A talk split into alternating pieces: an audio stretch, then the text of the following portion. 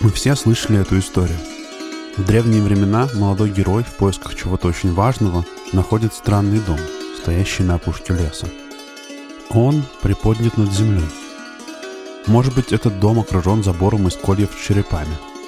Он выглядит мрачно и пугающе, но у героя нет выбора. В доме его встречает старуха. В некоторых версиях истории она скорее добрая и помогает ему, в других наоборот, чуть ли не пытается его убить и съесть. Так или иначе, очевидно, что эта старуха как минимум ведьма или знахарка. Она обладает тайными знаниями или какой-то силой.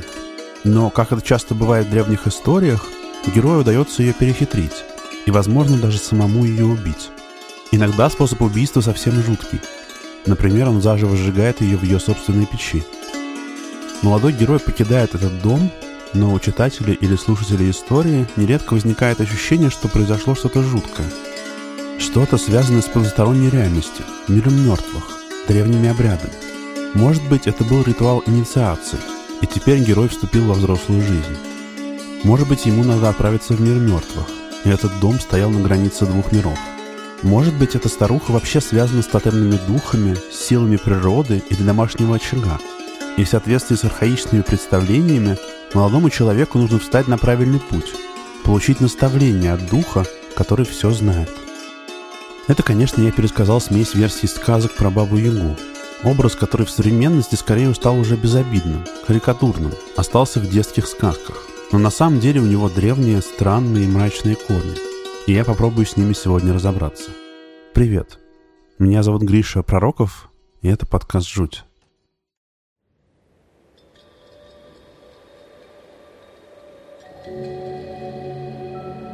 Корни фольклора трудно обнаружить, ведь традиция устная.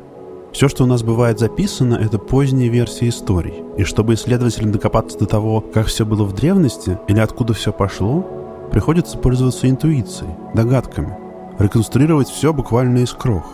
Поэтому версий того, откуда взялся образ Бабы-Яги и чем он был первоначально, очень много. Можно даже начать с этимологии. Что за яга такая вообще?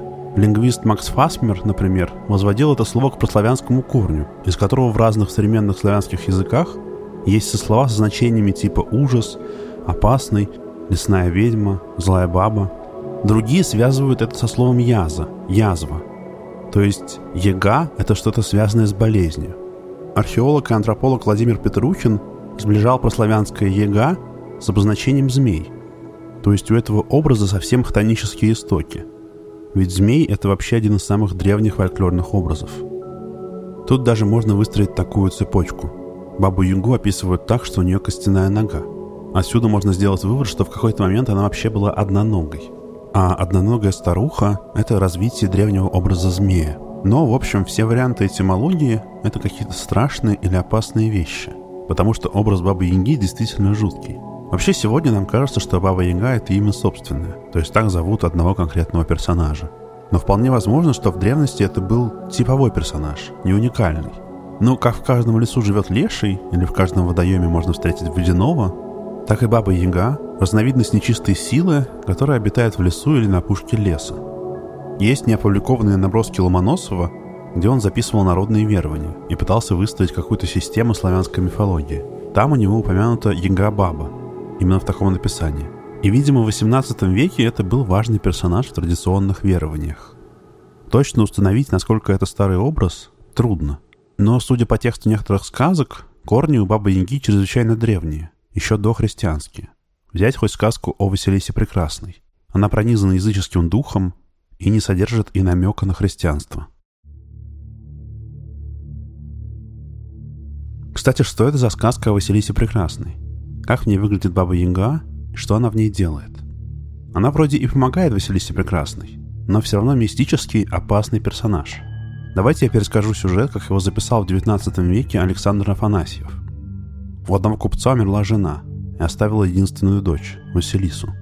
Перед смертью мать подарила Василисе куклу со своим благословением. Кукла волшебная. Если дать ей поесть, то она всячески помогает. Вскоре купец женился еще раз, на женщине, у которой самой уже было две дочки. Мачеха не любила Василису и давала ей разную непосильную работу, но всю работу выполняла кукла. Василиса выросла, к ней начали свататься женихи, но мачеха отказалась выдавать ее замуж. пока ее собственные дочери не вышли замуж. Однажды купец уехал из дома по торговым делам, и по желанию мачехи семья переехала жить в другой дом, который стоял возле дремущего леса.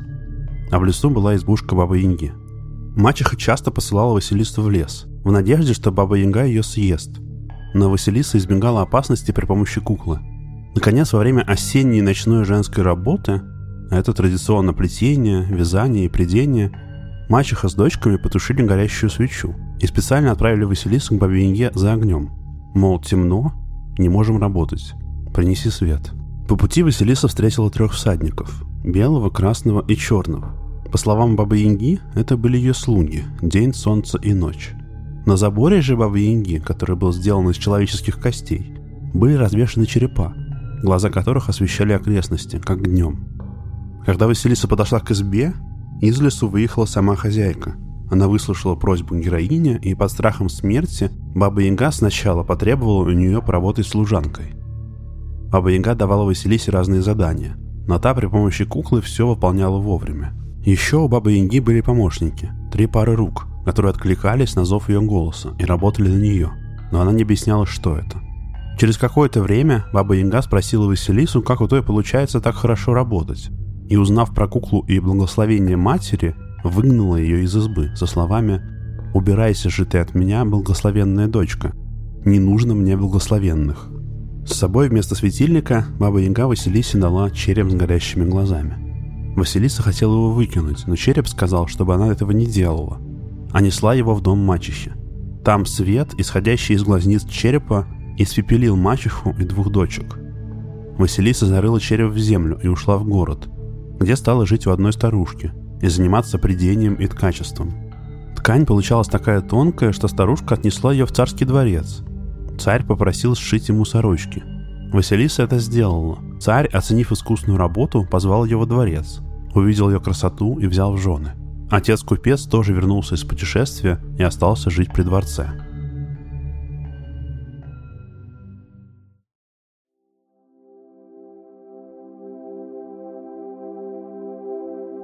Тут много странных, завораживающих деталей.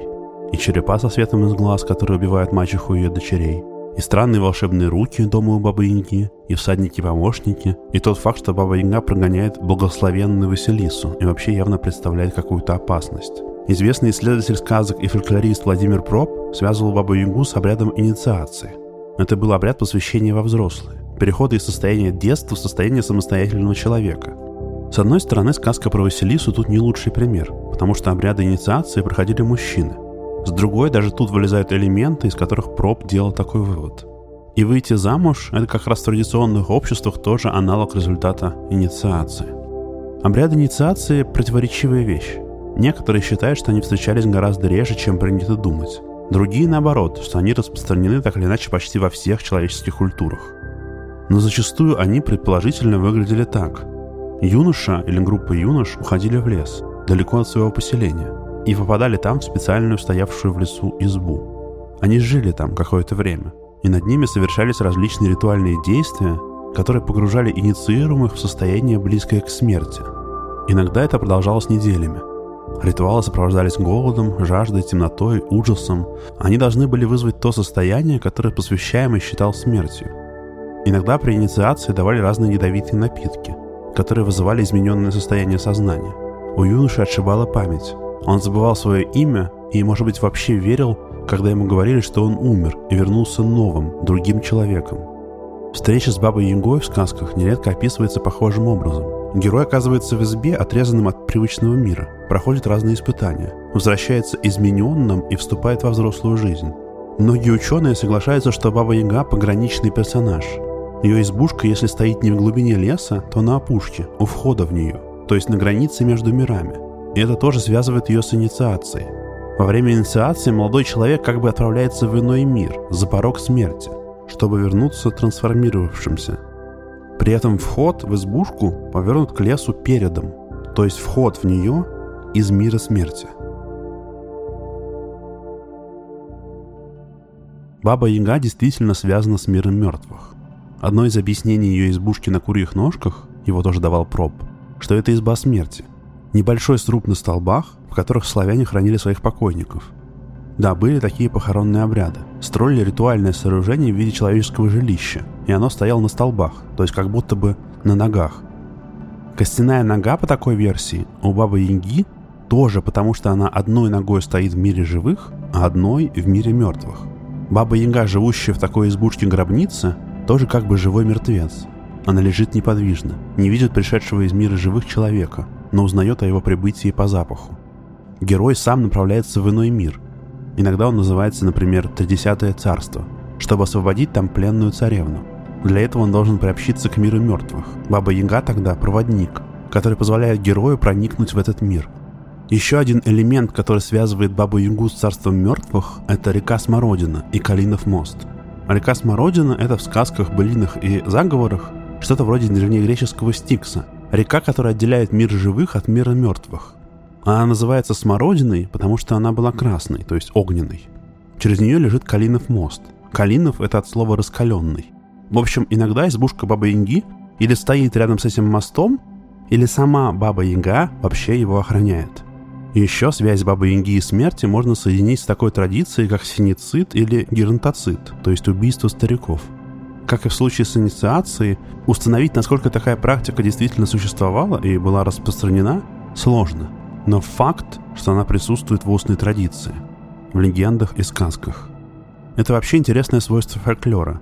Иногда о каких-то традициях и практиках рассказывается как об абсолютно реальных. Даже современные этнографы и фольклористы в 20 веке записывали свидетельства об убийствах стариков. Им рассказывали, что вот, мол, давно, в прошлом была такая практика. Это не значит, что это действительно происходило. Но факт, что об этом сохранились предания. Якобы старые люди были обузой для своей общины.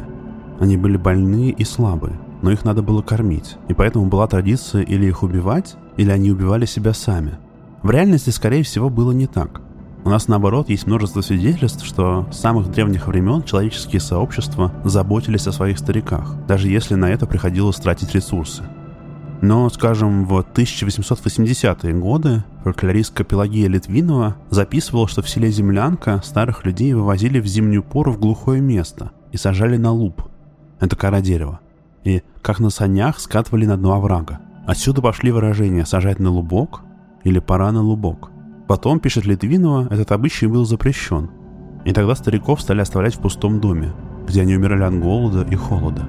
В общем, насколько ритуальное убийство стариков действительно практиковалось – загадка. Но образ Бабы-Яги, одинокой старухи, оставленной в доме могиле, которая стоит на границе между миром живых и миром мертвых, как будто перекликается с этими легендами.